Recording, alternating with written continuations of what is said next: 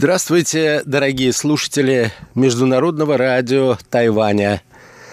В эфире еженедельная передача из рубрики «Азия в современном мире». У микрофона ведущий передачи Андрей Солодов. Государства Центральной Азии, бывшей Советской Средней Азии, упоминаются не так уж часто в сообщениях мировых информационных агентств – между тем, на протяжении прошедшего 2018 года в некоторых из этих государств произошли серьезные изменения. Сегодня, дорогие друзья, позвольте мне посвятить нашу передачу государствам этого чрезвычайно важного региона мира. Итак, Центральная Азия – что же там происходит?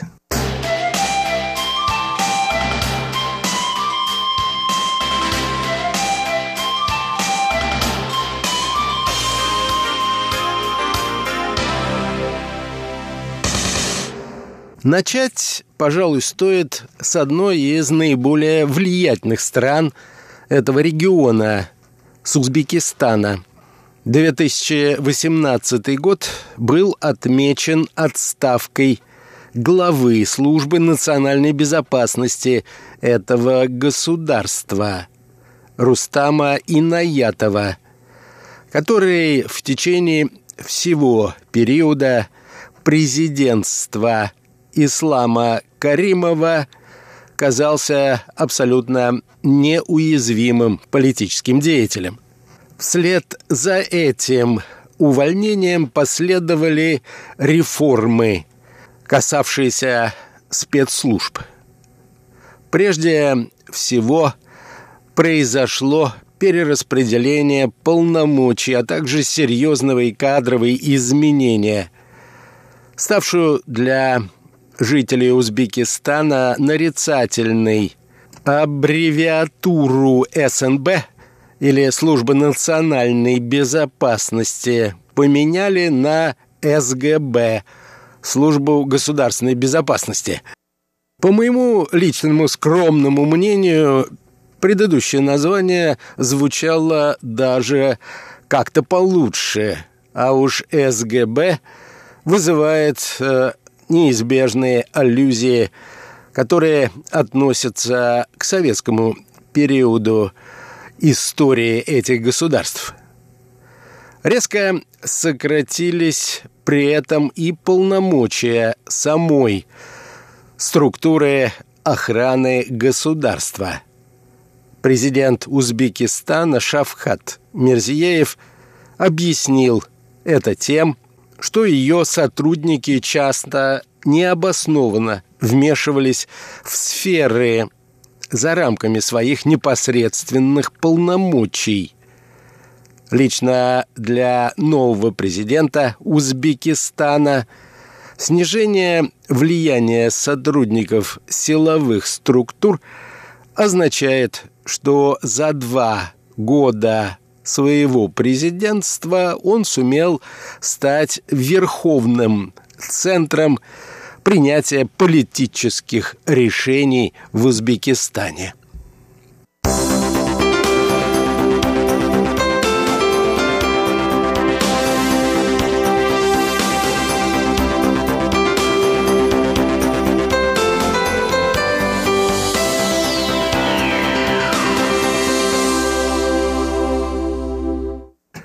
Примечательным моментом является также замеченный всеми отказ от культа личности покойного Ислама Каримова, первого президента независимого Узбекистана. В сентябре, когда в этой стране отмечается День независимости, государственные средства массовой информации получили негласное распоряжение не упоминать в эфире имя первого президента. В высших учебных заведениях перестали сдавать экзамен на знание трудов покойного президента. А всего этот плодовитый литератор оставил 30-томное собрание сочинений, написанных им за годы жизни. Еще одним важным моментом, которым был отмечен ушедший 2018 год, стало возвращение Узбекистана к политике многовекторности – Российско-узбекское сближение, начавшееся после смерти Каримова, многими было воспринято как полная переориентация на Россию. Однако в мае прошлого года состоялся официальный визит Мерзиеева в США, и Америка, и Узбекистан – подтвердили приверженность стратегическому партнерству. Сумма заключенных с американцами контрактов составила около 5 миллиардов долларов. Но в отношениях с США узбекским властям важны не суммы контрактов и инвестиций. В большей степени – для них, очевидно, важен сам факт поддержания этих отношений. До этого лидеры Америки и Узбекистана встречались только в 2002 году. Однако через три года Америка наложила санкции на Узбекистан в связи с расстрелом граждан в городе Андижане – Через месяц после визитов в США узбекские власти активизировали свою миротворческую деятельность, выступив посредниками в урегулировании афганского конфликта. Ташкент пригласил с визитом делегацию талибов и провел с ними переговоры о перспективах политического и экономического развития Афганистана – в октябре прошлого года Шавкат Мирзиеев принимал в Ташкенте российского президента. Помимо контрактов на 27 миллиардов долларов, стороны договорились о строительстве узбекской АЭС, чем займется российская компания «Росатом». Однако настоящим прорывом можно считать встречу президентов Узбекистана и Таджикистана.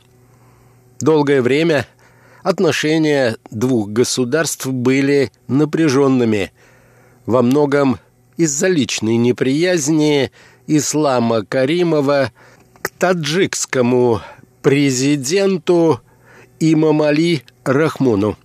И вот многолетние споры были решены прямо в одночасье между странами отменен визовый режим, открытые границы и пункты пропуска. В ближайшее время Ташкент и Душанбе планируют определить свои позиции, связанные с делимитацией границ. А конец года ознаменовался началом торговой войны с Украиной. Киев приступил к антидепинговому расследованию в отношении импортируемых узбекских автомобилей.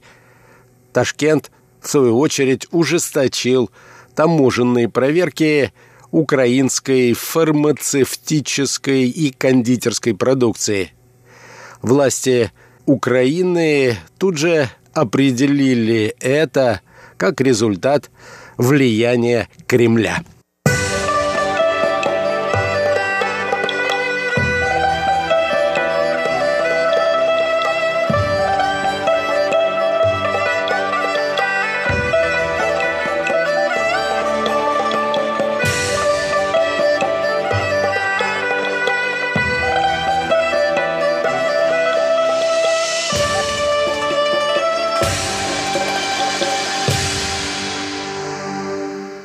На фоне изменений, произошедших в Узбекистане после смерти Ислама Каримова, О транзите власти стали упоминать и в Казахстане.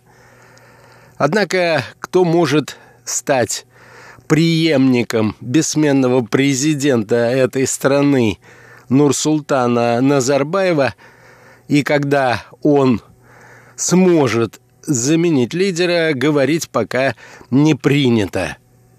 Более того, в мае прошедшего года – парламент республики закрепил за действующим президентом пост пожизненного главы специально созданного органа Совета Безопасности.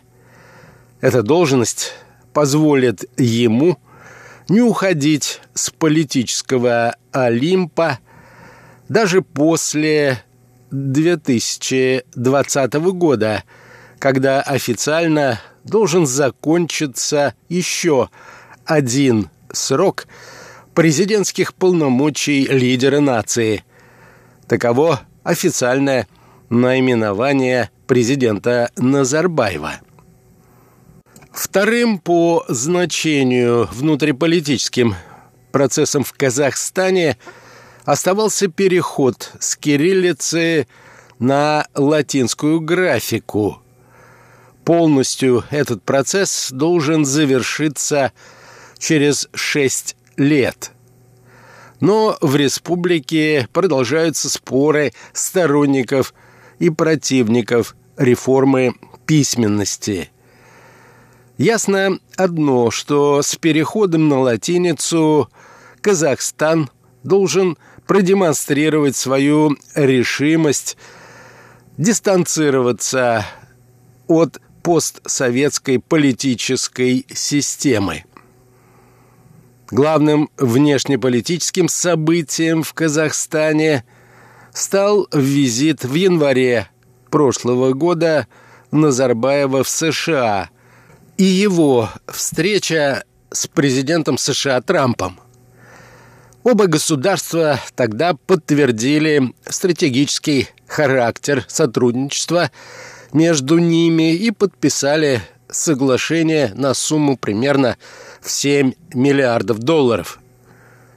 Астана всячески подчеркивала, что казахстанско-американское сотрудничество будет развиваться не ущерб связям с Россией.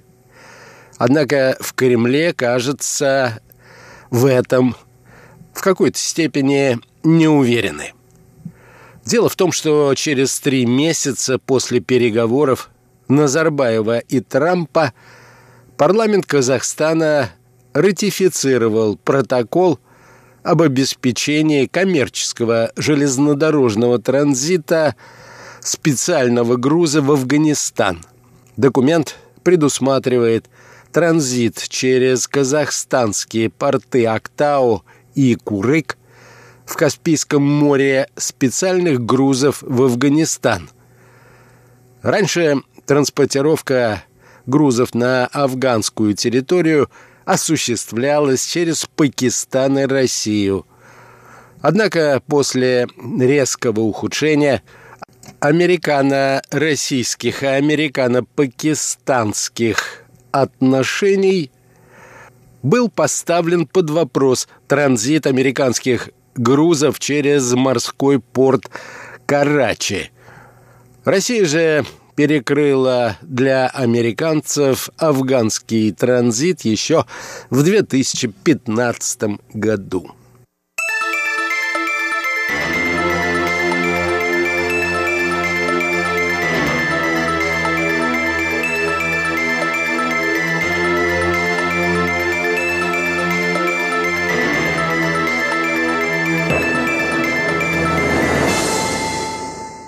Между тем, страны Средней Азии, включая Казахстан, решили воспользоваться этой возможностью. Из казахстанских портов американские грузы последуют железнодорожным транспортом через Узбекистан в Афганистан. Это означает, что регион претендует не только на роль основного транзитного хаба, но и главного стратегического партнера США в Афганистане.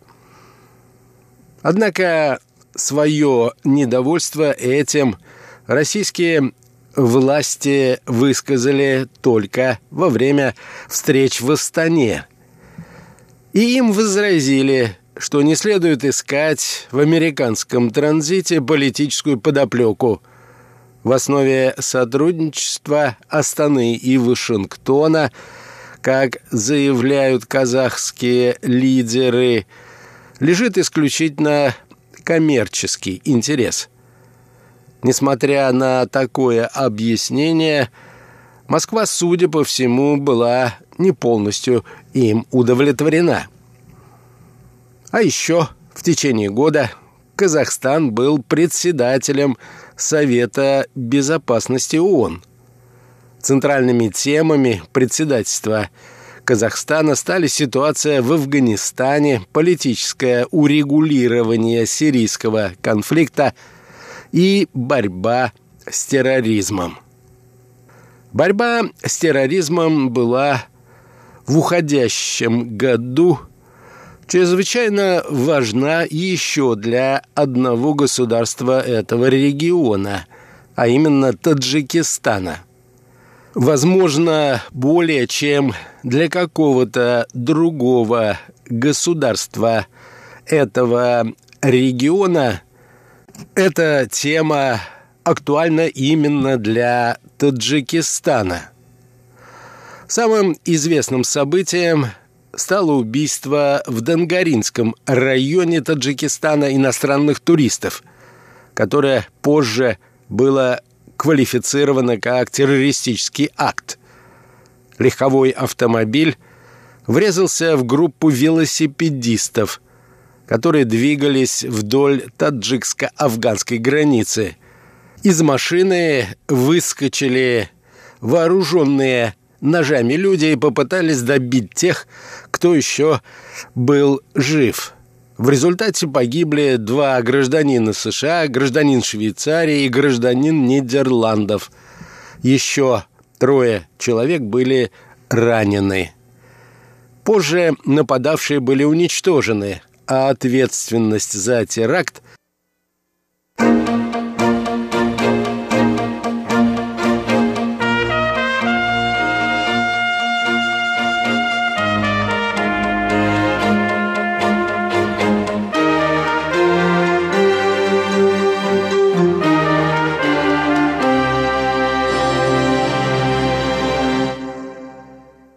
взяла на себя террористическая организация «Исламское государство». Однако местные власти заявили, что нападение на иностранцев – дело рук партии исламского возрождения Таджикистана, деятельность которой запретили еще в 2015 году. Трагедия в Донгаринском районе – не единственный инцидент в этом регионе – с участием боевиков исламского государства. В ноябре в таджикском городе Худжант в колонии строгого режима произошел бунт, а зачинщиком стал именно один из заключенных, назвавший себя сторонником исламского государства. Сначала он разоружил охранника и захватил оружие, а потом открыл огонь по надзирателям. Воспользовавшись неразберихой, его сообщники захватили один из корпусов колонии. Для подавления таджикские власти направили милицейский спецназ. Началась перестрелка, в результате погибли около 20 человек заключенных. Итак, страны Центральной Азии переживают период серьезных политических трансформаций, и об этом мы продолжим говорить в нашей следующей передаче. Всего вам доброго, дорогие друзья. Будьте